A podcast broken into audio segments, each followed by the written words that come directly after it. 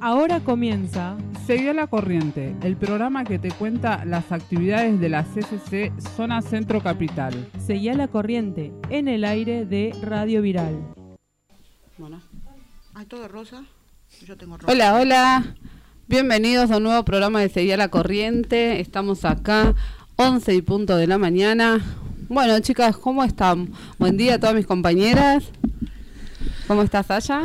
Hola Barbie, ¿cómo están? Hola chicas, ¿cómo están? Una nueva semana acá en Seguí a la Corriente, Radio Viral Comunitaria Puntuales. Más puntuales, imposible. Hola, buen día a todos, eh, buen día a todas nuestras oyentes. Hola, buen día, ¿qué tal compañeros? ¿Cómo están? Nuevamente compartiendo el, el micrófono con mis compañeras Sasha, Jessy, Barbie. Mini, un besito que está en casa, no pudo venir, así que que no está escuchando por lo menos, ¿no? María Angélica se está despidiendo hace como más de dos meses. Bueno, ¿no? pero, pero mis compañeras si faltan, bueno, tengo que... eh, no me dejan que me vayan, parece. No quiere soltar el micrófono. Para mí, que, para mí que nunca se tendría que haber ido. Sí, Pero no. bueno. Bueno, estamos eh, en el mes de octubre, ¿no? Nueve me- nuevo mes. En el mes rosado estamos, ¿no?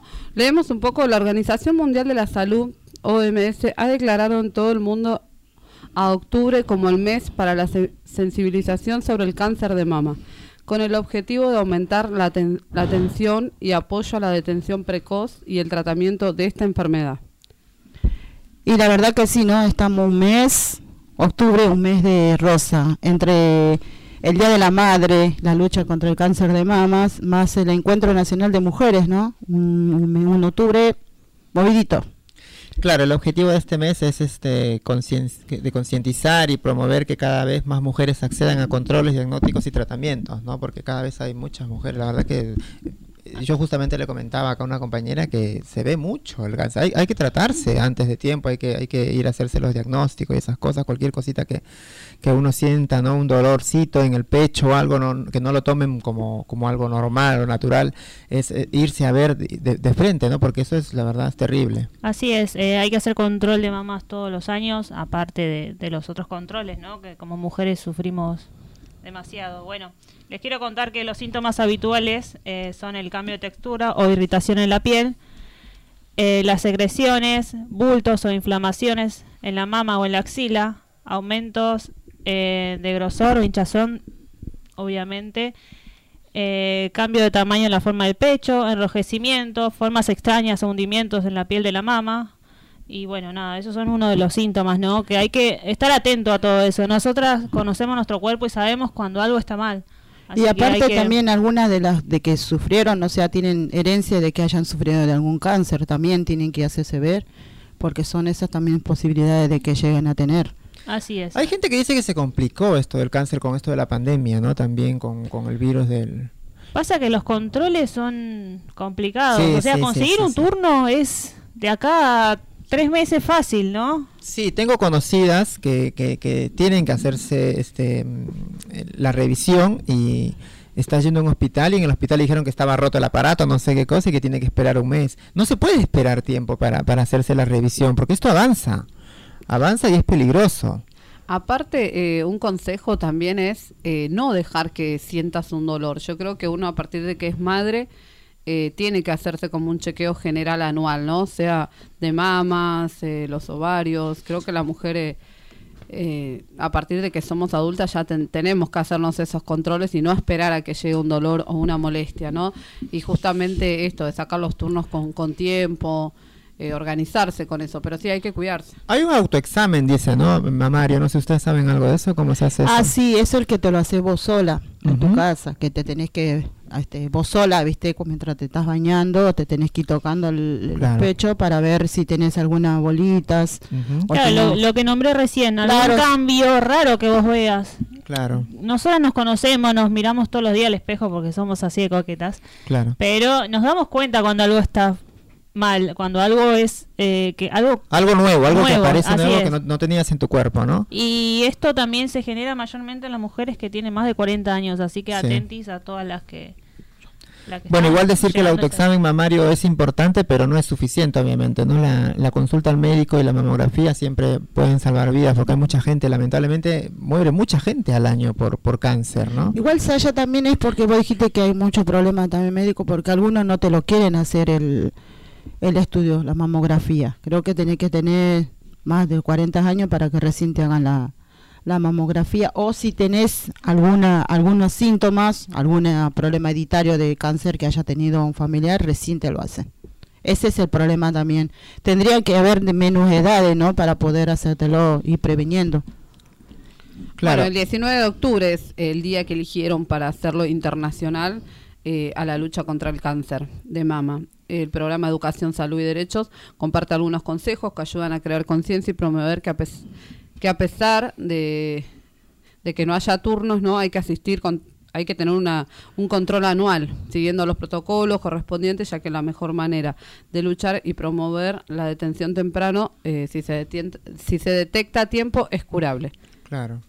Claro, sí, porque esto avanza. Este, bueno, acá dice que existen actualmente tecnologías complementarias como la resonancia mamaria y la tomosíntesis de mama, que ha demostrado ser superior a, la mamografía digital. Esto es un método que permite evaluar la glándula mamaria en múltiples capas de un milímetro de espesor o incluso en bloques, evitando de ese modo la superposición de tejido que puede ocultar lesiones o simularlas. ¿no? Esta nueva tecnología detecta mayor número de lesiones, disminuye el número de exámenes necesarios para complementar la mamografía inicial y otorga al médico radiólogo mayor certeza y seguridad en el diagnóstico, haciendo los resultados más confiables. ¿no? Por eso, no, no esperar que pase mucho el tiempo, decimos, ¿no? porque esta enfermedad avanza muy rápido. Claro, porque antes no había todo lo que vos acabaste Claro. de contar, eh, o sea, ya antes no había. Así que muchas mujeres morían de cáncer y no sabían por de qué morían, porque no había métodos, no había nada como controlarlo, ¿no? Por lo menos avanzó mucho la ciencia y tenemos muchos, muchos, muchas, muchas cosas para, para detectarlo antes del cáncer. Bueno, acá también dice otra cosa que preocupa mucho a los especialistas, la disminución de los controles mamarios por la pandemia. Dicen que durante la actual pandemia por COVID-19 las distintas sociedades médicas notaron una reducción notable del 70% de los controles habituales eh, ginecológicos en comparación a los años previos, lo cual nos obliga a duplicar los esfuerzos de prevención. Obviamente que es mucho el- lo, que, bajó los controles, ¿no? Esto no sé si es este a causa de, de lo que la gente está encerrada o del miedo que tiene por la pandemia pero desde acá aconsejamos que se lo hagan el, el- el- el- Claro, el la chequeo. revisión, ¿no? El chequeo. sí. Sí, Sí, sí. también es por eso, por al al estar tiempo encerrada, las mismas mujeres te habrá dicho, no, que no vamos a contagiar, ¿no? Si estamos, o tenemos miedo de salir y contagiarse del. COVID y tu miedo, y aparte los hospitales tampoco atendían, así que por eso mismo también. Sí. Es que también es algo que, que nos genera miedo. Nosotras como mujeres nos cuesta mucho ir a un ginecólogo. eh, es como incómodo. Hay mucho pudor también, ¿no? Sí, en algunas es. mujeres este, que tienen una creencia distinta, tienen mucho pudor de que un hombre por ahí la- las, las toque o las haga, pero es así, este, este, es uno tiene que priorizar a veces la salud, que, que hay mucha gente que lamentablemente ha muerto por eso, por pudor o porque tiene otro tipo de creencias, o otro tipo de crianza también, a veces se crían de otra forma, de que, de, de lo, que un médico, o siendo, me- aunque sea médico, un hombre no te puede tocar y esas cosas, ¿viste? ¿No? Y la verdad que eso es feo, porque después la enfermedad, como digo, avanza y, y- y no hay remedio para eso ya. Así es, y hay que tomarnos un tiempito también. Como, igual como no, so- y perdón, ¿no? No, igual no solo el cáncer de mama, hay que hacerse también revisar de todo, el- Sí. el- este, también el papá Nicolado, las revisaciones que se hacen todos los meses, en sí todo, todo, no solo la mamografía, ¿no? Así es, como dije, tomarnos un tiempito para nosotras, para, para nuestros controles, porque si no, ¿quién cuida de nosotras? Claro, y siempre tocarse, como vos decís, ¿no? Aparte, Tocarse, aparte, sea, mira, este, Ah. sensibilizarse y ver no, todo algo así. aparte que a través de también de los chequeos a veces uno encuentra algo que nunca se imaginó que tenía Claro. y por, por encontrarlo a tiempo, ¿no? Sí. Eh, llegas a Salvan curártelo. vidas, sí. Eh, tengo familia, conocidos que han ido por una cosa y no sé, por ahí les encontraron, qué sé yo, piedritas en el ovario o cosas así y se los operaron a tiempo y están bien. Digo, hay cosas que, que se pueden, Sí. eh, si las encontramos a tiempo, A tiempo. curar. Sí, por eso siempre es importante este, hacerse los chequeos. Y concientizar, ¿no? También Sí. eh, siempre eh, es está por eso bueno. este mes, ¿no? Es por Es- eso el ese mes es de, el de octubre el para concientizar a la gente y más ahora en pandemia que la gente como como lo acabo de leer dicen que están este eh, disminuyó mucho el control, así que aconsejamos a nuestros oyentes que, que se lo hagan, ¿no? Si, no- si no hace- a, a todos, como dice Barbie, hay mucha gente que, que no se hace años controles. Y yo conozco gente que hace- dice que se hace cinco años, siete años que no va al hospital y eso está mal. Es mucho, es mucho Sí, para es una mucho. mujer. Eh, lo mismo también cuando uno usa anticonceptivos como el DIU, el chip o, o- o métodos diferentes, también hay que tener eh, eh, controles. eh, y justamente por eso, porque tardan también un montón en dar los turnos, está bueno que uno saque con, con tiempo, ¿no? Quizás apenas empieza el año, aunque te den después de cinco meses, seis meses, pero que vos ya hayas tenido un control anterior. Eso Claro, además también eh, este, tomar en cuenta que hay, hay cánceres que, que matan de inmediato a las personas, que un- en un mes Que avanzan. matan, avanzan Avanzan rápidamente. Me parece que es el cáncer al páncreas, si no me equivoco, que es el que no se detecta, este, y, y- y al mes te, te mueres. Sí. Entonces por eso mismo hay que hacernos el chequeo este, regularmente para poder evitar eso, ¿no? Este, y, y, y bueno, y, y es, es lo importante, ¿no? Cuidarnos. Cuidarnos. Tal cual, chicas. Así que bueno, este mes vamos a ver eh, los El colores mes- rosados del mes rosa. rosado, ¿no? Por todos lados. Y está bueno, está bueno porque las chicas también ahora son mamás jóvenes, ¿no? Y, y aunque son chicas, también, a partir de que tenés hijos, también hay que empezarse a cuidar. Bueno, otro de los temas importantes que tenemos eh, es la asamblea en todos los cursos y colegios. Dice, ganar las calles para que la reta escuche. Hoy martes eh, van a estar en Caseros y La Rioja eh, en una marcha ¿no? a la jefatura de gobierno para que Acuña renuncie. Por la Escuela del Pueblo Liberado, MUS, dice. Bueno, dice. eh, esto es lo que ellos reclaman o, o- o lo que, o lo que les está pasando. Dice, las viandas no alcanzan y muchas veces vienen podridas. Las aulas se caen a pedazos, pasamos frío en invierno. No tenemos beca para comprar los libros, útiles o zapatillas. Nos obligan a hacer prácticas laborales donde no aprendemos nada que tenga que ver con los planes de estudio. Quedan lejos de nuestras casas y nuestras escuelas. Nos mandan solos y tenemos que pagar nuestros viáticos y comidas. La crisis y la inflación es cada vez más grande y vemos amigos y compañeros que dejan la escuela. Crecen los problemas de educación y salud y los equipos de profesionales de nuestra escuela no alcanzan. No se cumple la ley de acceso a la educación sexual integral.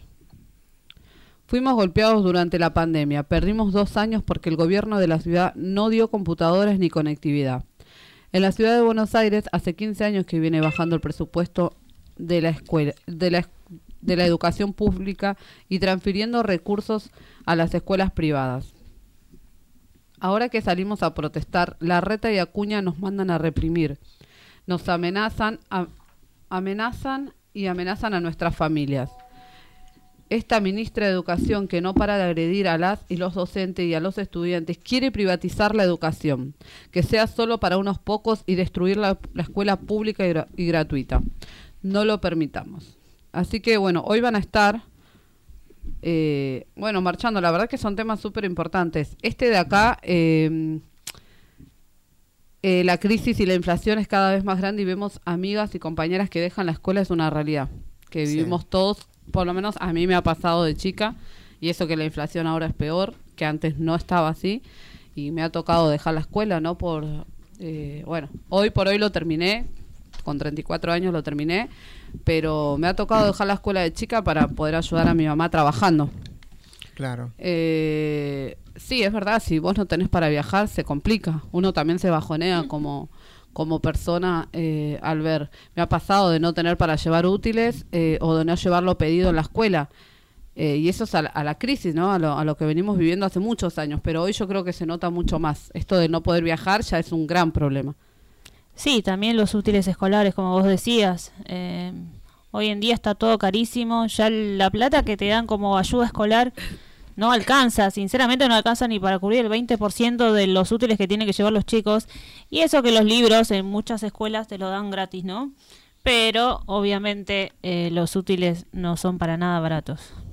No, nada, nada. Después, bueno, hablando del tema de las viandas, es verdad, eh, es verdad, había bajado demasiado la, la cantidad, ¿no? De, de, de, de viandas para todos los, los chicos.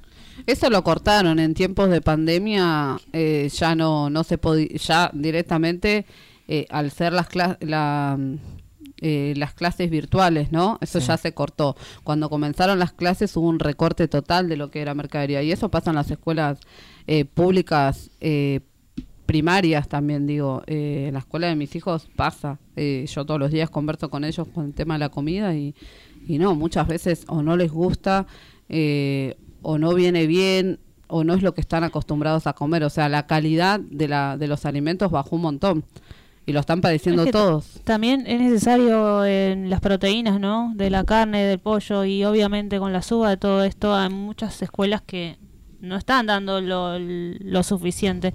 Y vamos a aclarar que muchas personas eh, llevan a sus hijos también por este tema de que tienen el comedor, de que por ahí en la escuela es eh, el único, la única alimentación que, que tienen ellos eh, durante todo el día, ¿no? el día, tal cual.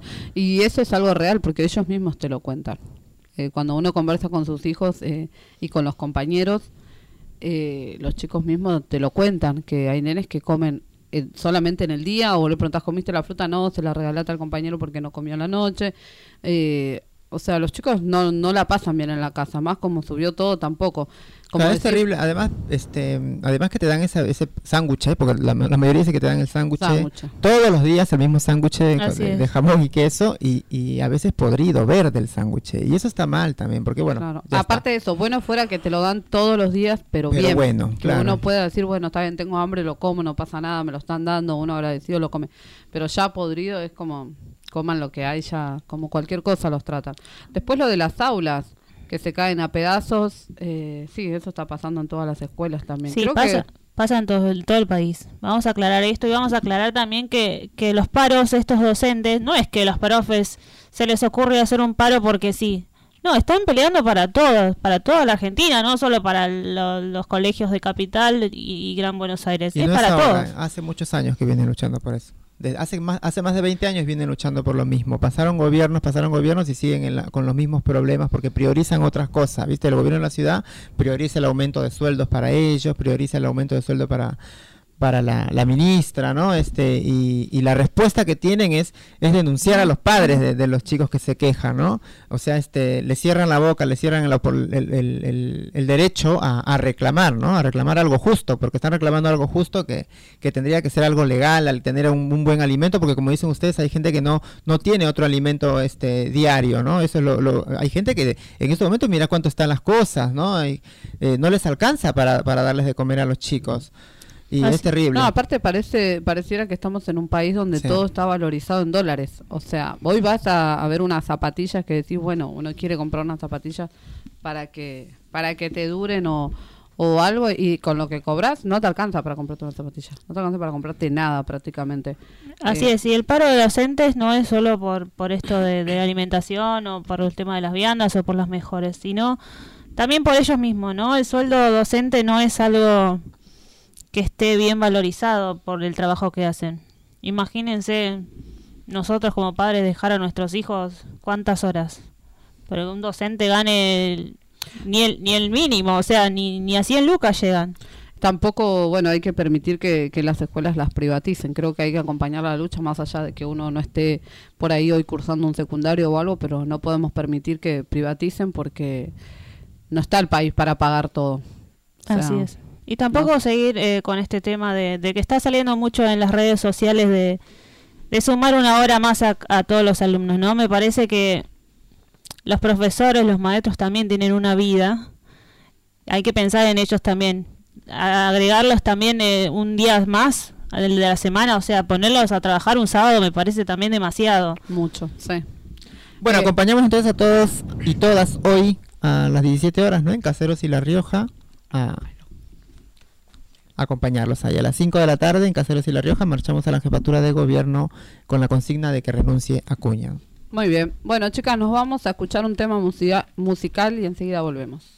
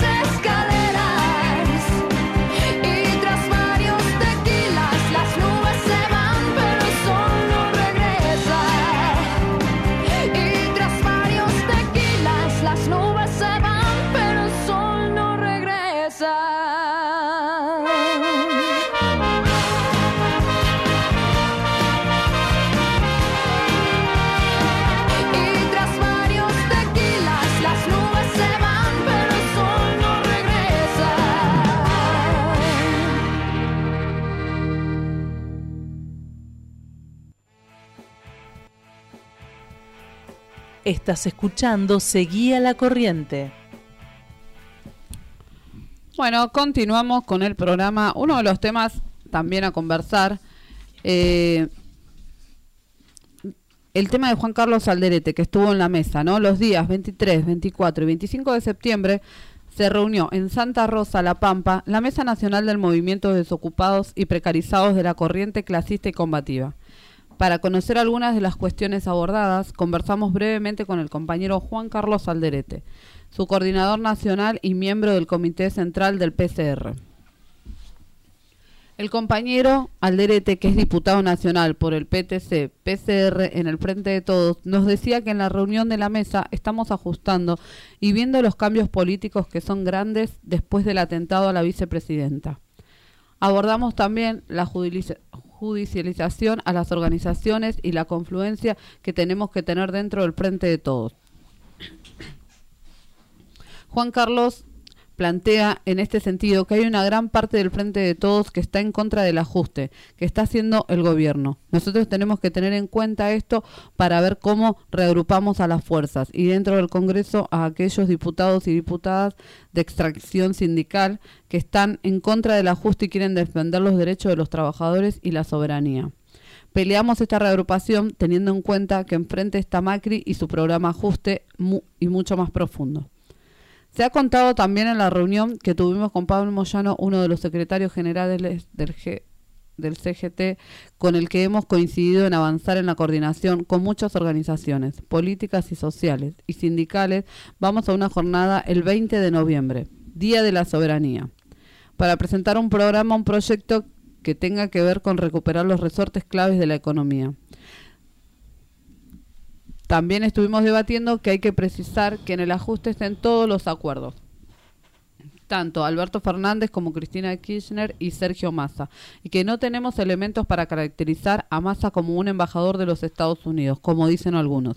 Se ve con claridad que hay un forcejeo en el gobierno en el que se expresan los intereses de los distintos imperialismos. Algunos más a favor de Estados Unidos y otros más alineados con los rusos o con los chinos. Para avanzar en nuestra corriente sea protagonista en estos tiempos tan complejos, acordamos en la necesidad de ir a asambleas y reuniones en todas las regiones y zonas, para que todas las compañeras y compañeros opinen y sean protagonistas de la política, y que la organización esté más politizada, esto también para enfrentar todo este embate fascistas. En el, en el caso de la causa por los allanamientos a la corriente, ya hemos rehusado a la jueza y esto ahora va a Cámara, que tiene que resolver si la ratifica. Esto se da, como vimos en la reunión, en medio de una situación tremenda para el pueblo por el aumento de la inflación. Hemos ratificado además que hasta donde conocemos el presupuesto enviado por el gobierno al Congreso es un presupuesto del Fondo Monetario Internacional, un presupuesto de ajuste con, con el que no acordamos. Hablamos de la resistencia manifiesta que hay dentro del frente de todos a este ajuste y en particular como articular con diputadas y diputados que al menos de palabras se oponen al presupuesto de ajuste contra el pueblo. No sabemos cómo jugarán a la hora de la votación, pero ya hay reuniones con varios sectores. Y la verdad que sí, no, esto es una asamblea que se reúne en todo, una vez por mes, se reúne la, tanto la corriente clasista y combativa para también informar un poquito ¿no? de todo lo que está pasando el, el país en sí y las novedades de la, de la CCC. Sí, acá dice que tenemos que, que Alderete dice que confirma que hay que seguir en las calles y seguir la pelea para unir las fuerzas populares. Estamos definiendo una jornada con los cayetanos, seguramente para el 4 de octubre, en cada provincia, en cada pueblo, en cada localidad, cada intendencia, en cada gobernación y para el 17 de octubre confluir con el peronismo en las marchas que se hará en todo el país. Claro, porque el 17 de octubre es el día de la soberanía, de la soberanía y, el 4 es hoy, justamente es lo de la de los que están apoyando a los, a los chicos de la de la toma de los colegios. También igual eh, también en la misma reunión hubo una solidaridad con los con los compañeros de la de la metalúrgica, ¿no? Que la verdad que la están pasando muy mal y nos solidarizamos con los trabajadores del neumático, del neumático, perdón, rechazamos el nuevo ataque y campaña mediática contra los compañeros. Estamos frente a una situación que quieren nuevamente dividir al conjunto del movimiento obrero. Repudiamos a las patronales que no quieren acordar con el sindicato y quieren llevar a toda industria al desgaste para des- desestabilizar y abrir las puertas del macrismo y la, y la derecha. Queremos hacer extensiva nuestra solidaridad con los trabajadores del neumático en su lucha por paritarias y contra la inflación. ¿Ves también? Ese Juan Carlos Alderete que se solidariza con todos los compañeros también del neumático. La verdad que están pasando mal también, ¿no? Los compañeros también. La verdad, todo en sí, ¿no? Muchas empresas, sí, muchas empresas por más eh, privadas que sean, la, está- la están pasando mal también. Ya las compras no son lo mismo. Bueno, vamos a un cortecito pequeño y continuamos con el programa. ¿Le mandaste un mensaje?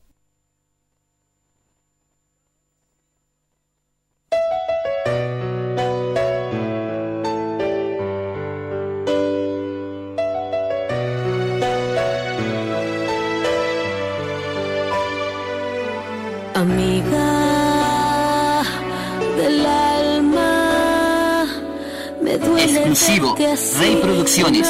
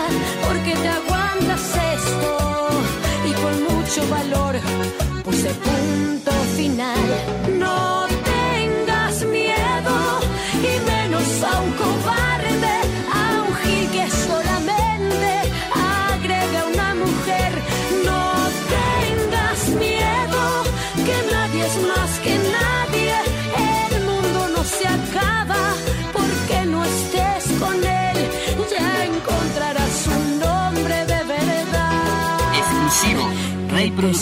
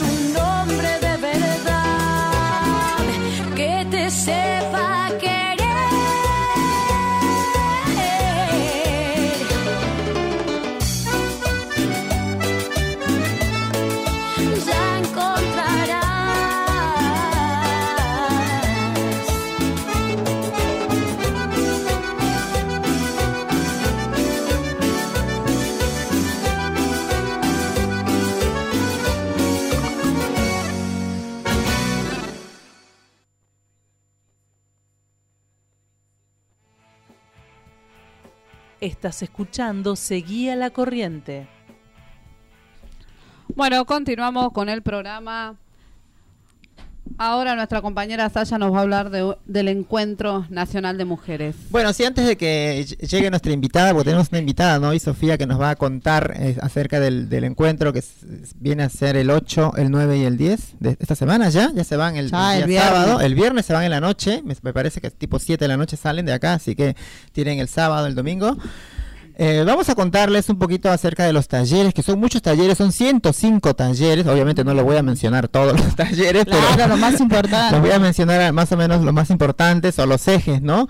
Em, en el eje número uno, por ejemplo, tenemos feminismos, transfeminismos, eh, mujeres y diversidades indígenas, eh, donde entran obviamente un par de talleres.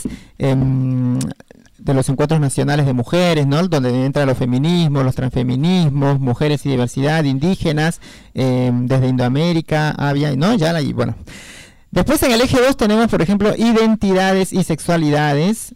Em, en el eje 3 tenemos territorios, donde está la plurinacionalidad y medicina ancestral. Después en el eje 4, activismos y organización, eh, los feminismos y transfeminismos populares. Eh, en el eje 5, niñeces, adolescencias y adulteces. En el eje 6, relaciones, sexo, afectivas, familias diversas y crianzas. En el eje 7 tenemos feminismos, transfeminismos, mujeres y diversidades indígenas y sus luchas en el ámbito de la salud y el autocuidado. En el eje 8, feminismos, transfeminismos, mujeres y diversidades indígenas y sus luchas en el medio del trabajo. En el eje 9, feminismos, transfeminismos, mujeres y diversidades indígenas y sus luchas por el ámbito de la educación, la ciencia y la técnica. Eje 10, feminismos, transfeminismos, mujeres y diversidades indígenas y sus luchas en el ámbito de la cultura, el arte y el deporte. En el eje 11, violencias patriarcales en todos los ámbitos. Eje 12 trata de personas y sistemas prostituyentes. Eje 13, derechos humanos y acceso a la justicia. Eje 14, feminismos, transfeminismos en relación con las religiones e instituciones religiosas. Eje 15, coyuntura geopolítica y económica. Y ahí, ahí más o menos, ¿no? Tenemos la crisis mundial actual, la deuda externa, la deuda con nosotros, migraciones y todo lo Y mucho, también está el taller de tierra, techo y trabajo, Tierra, que no lo trabajo, olvidemos. Sí, sí, sí. De violencia contra las mujeres también. sí. Hay varios, viste, varios, varios talleres. Bueno, estamos con nuestra invitada el día de hoy, que vino nues- nuestra, nuestra invitada, que es Sofía Sosa, psicología del, psicóloga del equipo de profesionales en emergencia en la Casa Dayana y la CAC del barrio Mujica E Villa 31 de Retiro. Hola Sofía, ¿cómo estás? Por fin, Sofía, ¿no? Tanta que iba a venir, no venía y pasó, viste, y venimos proponiendo, proponiendo y bueno, por fin llegó, te tenemos acá. Qué suerte. Bueno, muchas gracias por la invitación. eh, gracias. eh, y sí, qué bueno que se, que se haya podido concretar más eh, tan cerquita del encuentro y con tantas cosas para ver, ¿no?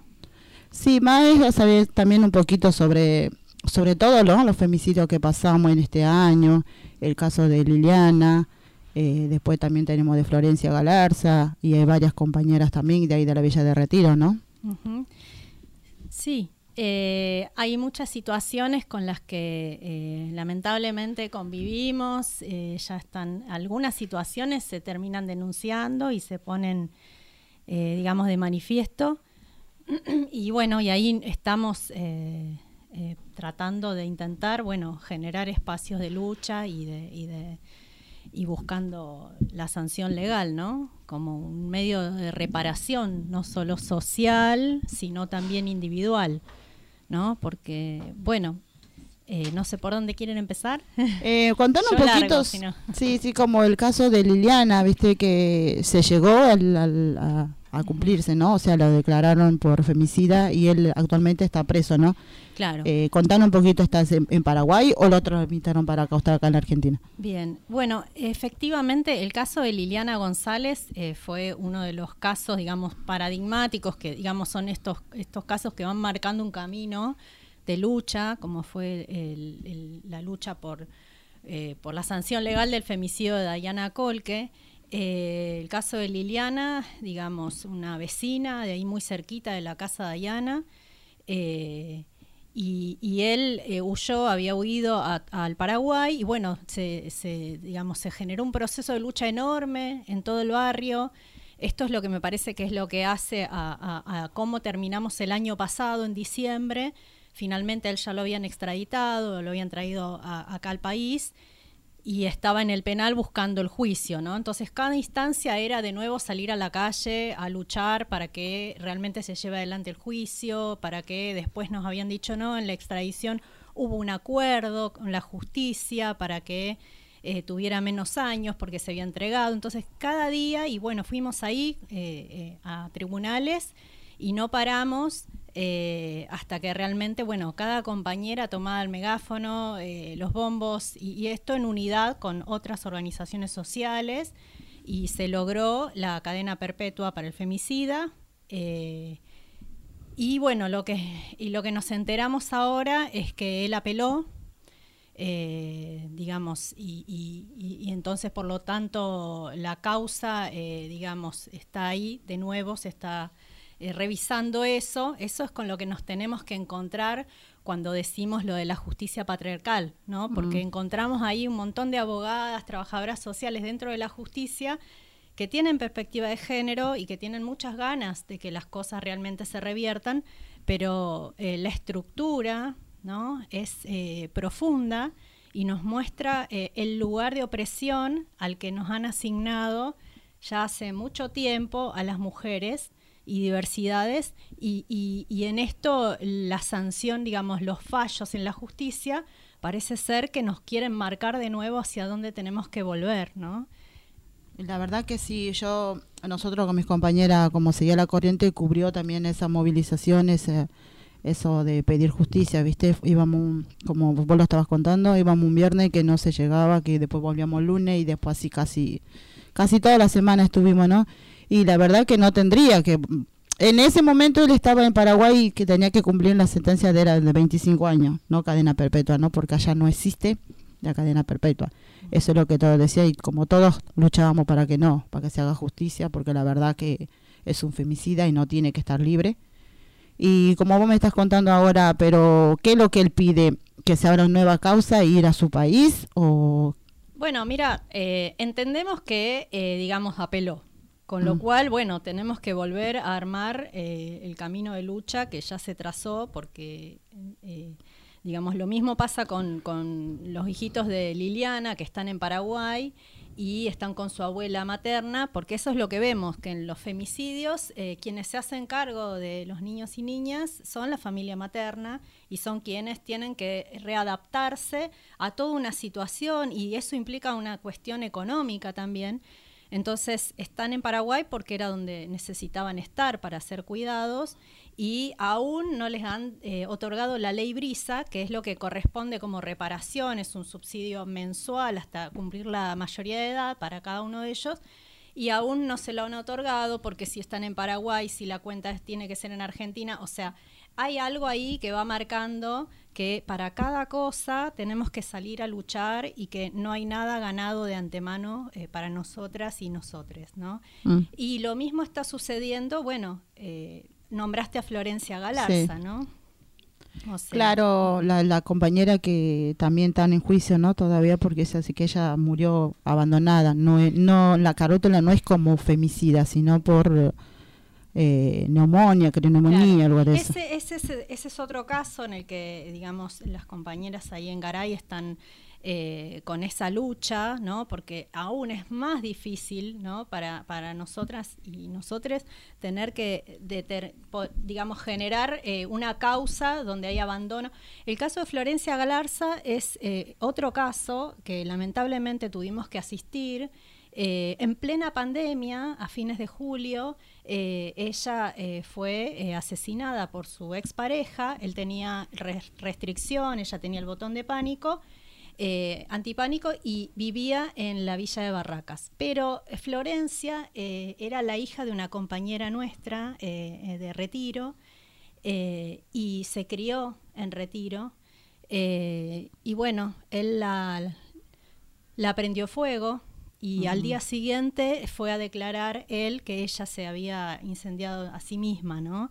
Y hasta el día de hoy estamos hablando del 2020, estamos hablando de la pandemia, de esas situaciones donde decíamos la violencia recrudeció, la situación de las mujeres se empeoró, eh, están aún más en peligro. Bueno, después de tanto tiempo, aún no hay una carátula, eh, que determine que esto fue, digamos, que se empiece a investigar eh, la hipótesis del femicidio, ¿no? O por lo La- tanto, él no está indagado, nunca fue llamado a, de- a declarar, y lo que se plantea desde lo que es la fiscalía es que, eh, bueno, que en realidad fue una- un suicidio eh, por, viol- por violencia de género, inducido.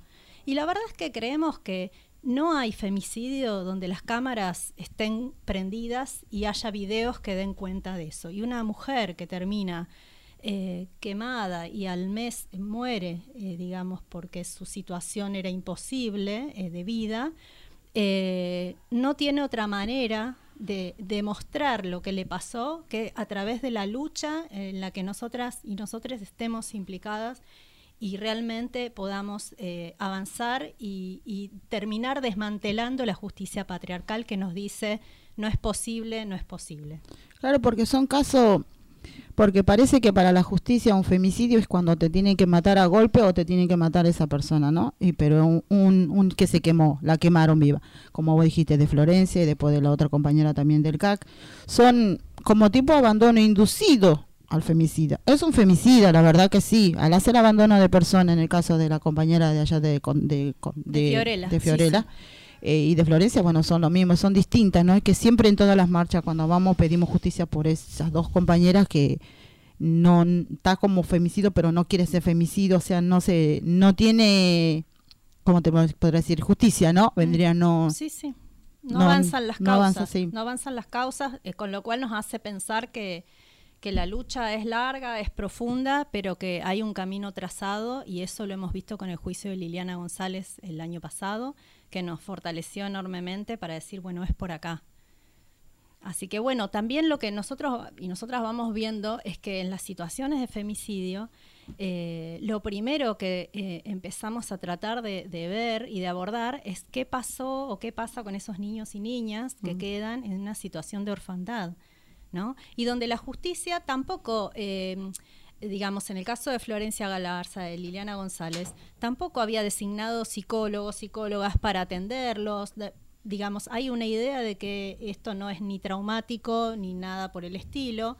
eh, y y re- creemos que realmente, eh, digamos, están abandonados y abandonadas y por lo tanto ahí en el barrio, en plena pandemia, eh, abordamos eh, la, digamos, la asistencia a la familia de Florencia Galarza en su conjunto, a las niñas y niños, abriendo espacios para poder primero ver de poder- que sepan que la mamá eh, había muerto en principio, esa es la enorme dificultad de la familia materna de poder transmitirles esto, poner palabras que sean las palabras adecuadas, las que ellos y ellas necesitan por su edad, pero que a su vez recoger la historia de violencia que ellos vivieron, porque no solo observaron la violencia hacia su mamá durante años, en estos dos casos fue claro, sino también la violencia, eh, en algunos de los casos, violencia sexual, eh, digamos, de parte del mismo femicida.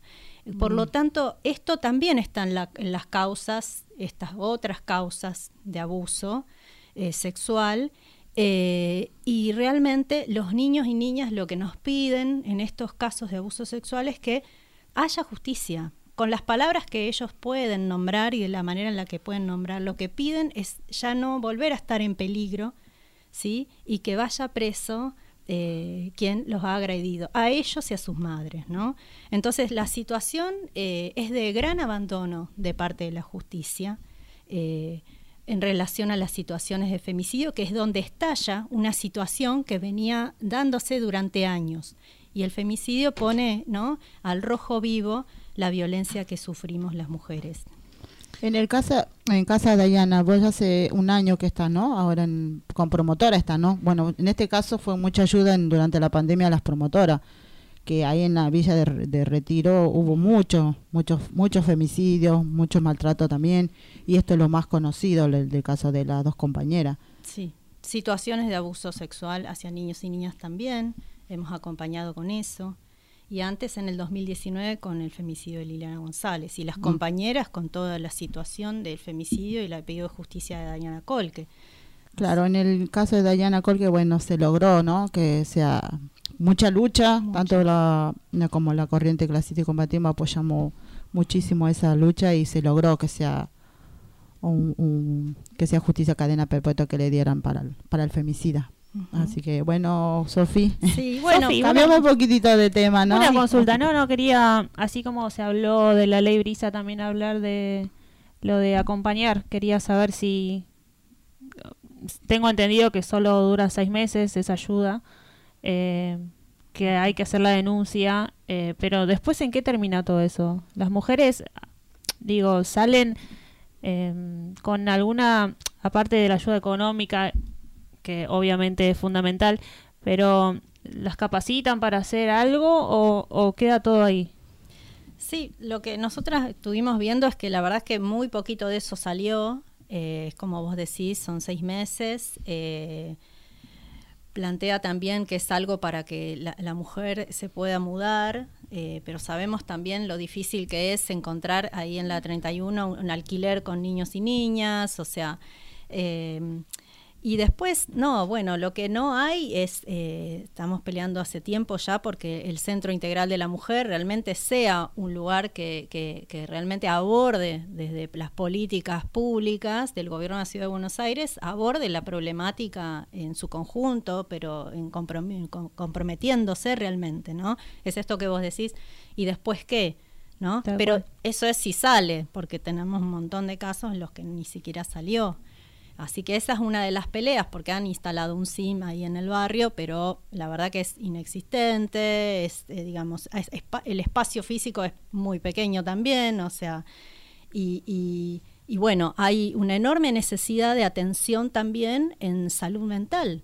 eh, en, todos estos casos, en todas estas situaciones de violencia, ¿no? Y eso no hay. Y ahí tenemos tres centros, digamos, de CESAC, centros de salud que dependen del Fernández, que tienen, eh, digamos, eh, digamos, hace poco había una psicóloga de niños, ya no está, o sea, el, el, el psiquiatra que habían contratado en el CESAC 47, que está cerquita de Casa Diana, en plena pandemia lo habían contratado, después eh, le dejaron de pagarle eh, este año, o sea, y, y- y realmente se necesita, porque es necesario a veces recurrir a cierta medicación para poder estabilizar un poco en situaciones de tanta angustia, y no lo encontramos, ¿no? Y si no, la verdad que sí, que se necesita más, más psicólogo, más en, más en el caso de ahí, porque tan em, yo sé, tengo entendido que la villa sufre mucho, hay mucho femicidio que no se sale, no, mucho no cuenta, No ¿no? sale a la luz. No sale a la luz exactamente, y la verdad que se necesita una ayuda psicológica también para los chicos, tanto con las madres como los familiares también, porque Sí. no es bueno perder una madre, perder a un hijo, o un hijo perder a una mamá por, por femicidio. Sí, se- lo que se necesita es, es eso, como vos decís, en concreto, profesionales que estén, digamos, eh, que el Estado se haga cargo, que el gobierno de la ciudad se haga cargo, porque la verdad que eh, el duelo es un camino largo, pero creemos sinceramente que el duelo solo es posible eh, llevarlo adelante cuando eh, la justicia acompaña y cuando hay sanción legal, porque eso es verdaderamente reparador, poder saber qué pasó con, con tu mamá con, y, qué es, y poder elaborar también eh, la cuestión de... eh, que aquel que cometió el femicidio, que en la mayoría de los casos es la expareja y en muchos casos el padre biológico o quien ocupó ese lugar como padre, ¿no? Eh, realmente eh, cumpla una, una condena, ¿no? Eso, eso genera un montón de ordenamientos en la cabecita de estos niños y niñas porque hay muchas culpas, hay muchos sentimientos de si yo podría haberla ayudado, si podría, a pesar de que los vemos tan pequeñitos, cuatro Sí. añitos, cinco añitos, pero esas cuestiones se ponen en juego. Y si la justicia eh, no está a la altura de las circunstancias, eso es una gran traba para el desarrollo de estos niños y niñas.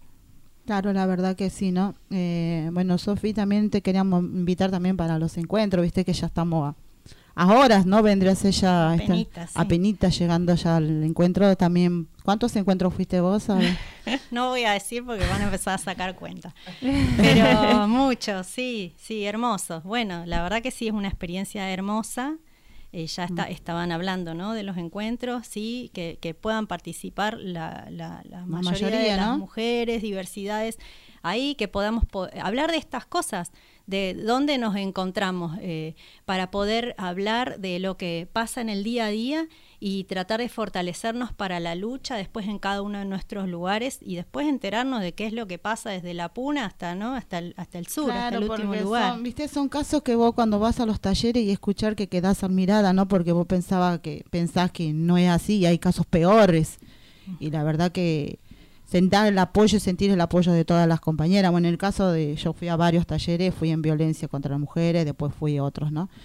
Que la verdad que, que si salís renovada de ahí, venís renovada, con más fuerza. y- Sí, sí, sí. Es Y la sí. posibilidad, sí. Es que siempre lo hablamos acá y hace siempre tratamos este tema a la mujer porque todas acá eh, Somos hemos, mujeres. hemos pasado por también estos casos de violencia psicológica, entonces eh, nos sentimos bastante acompañadas en, en- en los encuentros, escuchadas por otras mujeres que, que saben lo que, lo que se siente, ¿no? No es lo mismo estar hablando con un amigo que con una amiga.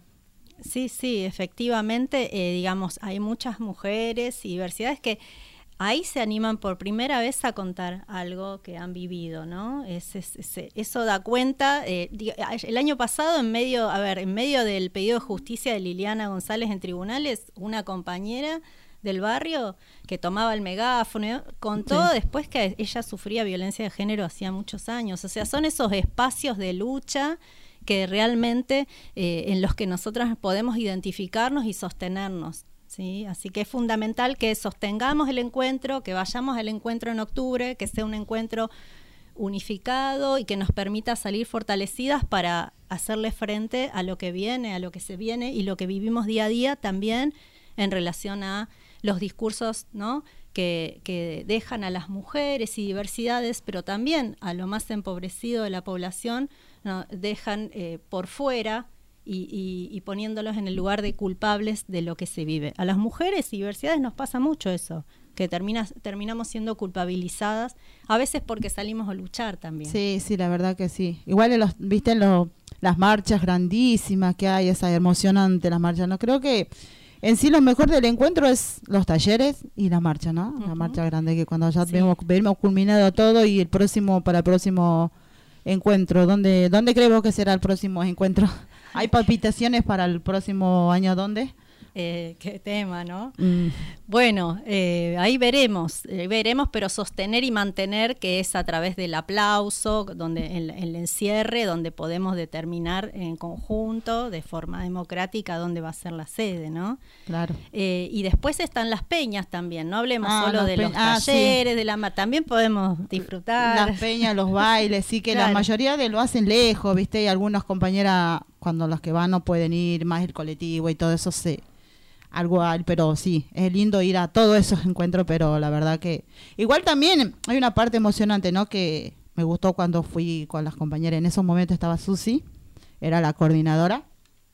Y en el baile, ¿no? Se un baile, así que buenísimo. Claro, sí, sí. Esto de la sororidad, que se habla de poder compartir todo, ¿no? También cómo resolvemos la comida, cómo, eh, eh, ¿no? El día a día en los encuentros, que nos unifica mucho más. Bueno, Bueno. Sofi, eh, si querés volver a la vuelta, contanos tu, tu experiencia Bueno, cuando muchas vuelvas. gracias, muchas encuentro. gracias por Estás la invitada, invitación. sí. Bueno, gracias. Invitamos a, y saludamos mucho a todas las promotoras de prevención de violencia Sí, sí. de Retiro y del CAC, ¿no? Sí. sí, que hoy no pudo venir Mica, pero bueno, eh, ellas son las que pueden contar mucho mejor. Están haciendo un trabajo, hicieron un trabajo durante toda la pandemia importantísimo, ¿no? Enorme, sí, sí, sí. Bueno, nos quedamos sin programa, así que bueno, un saludo para todas las compañeras, las compañeras que viajan este viernes y que tengan un feliz viaje, que, re- que lleguen allá bien, que disfruten el viaje del, del encuentro y bueno, de mi parte nos vemos si Dios quiere la próxima semana. Besitos. Hasta la semana que viene. Gracias, Sofi, por, eh, Gracias. por estar acá hoy. ¿eh? y. Gracias, nos vemos la próxima semana, cuídense.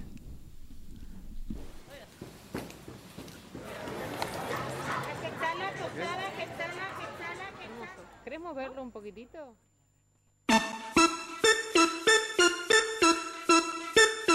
Está todo ok.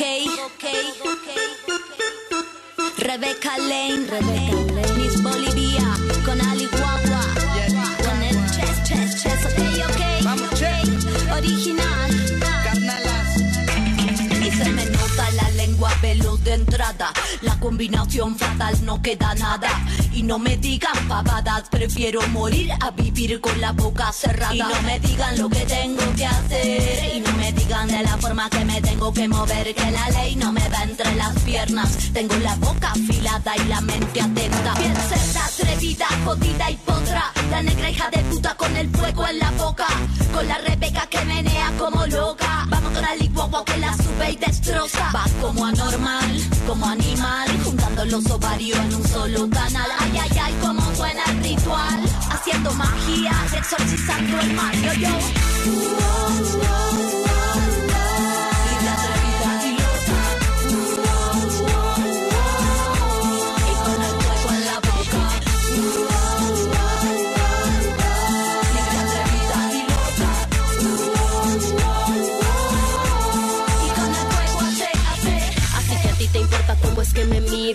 Si con la blusa se me sale el ombligo. Si estas panties me quedan muy apretadas. Si mi cabeza siempre está despeinada. Que si traigo muy corta la falda. Que si bailo como me da la gana. Que las ladies no usan malas palabras. Que la mente y la boca cerrada. Solo la abres para hacerme mala fama. Lo que pasa es que no estoy acomplejada. ¿Cómo crees que te ves siendo tan soez con otra mujer? ¿Te sientes libre? Libre la que ríe, la que gime, la que grite, la que baila, la que goza, la que explota, la que brilla porque no le importa y no corta las alas a otras.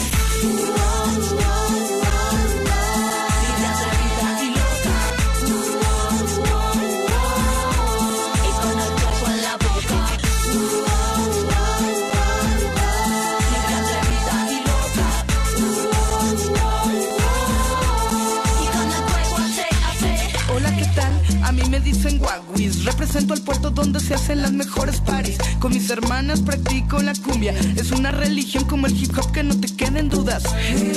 Ni técnicas ni rudas, tan solo luchadoras en el ring de la hermosura. Envuélvete en periódico, mira ya armadura. Estamos resistiendo porque el mundo tiene cura. Mujeres pisoteadas, hechas una cagada. Pasan los siglos y seguimos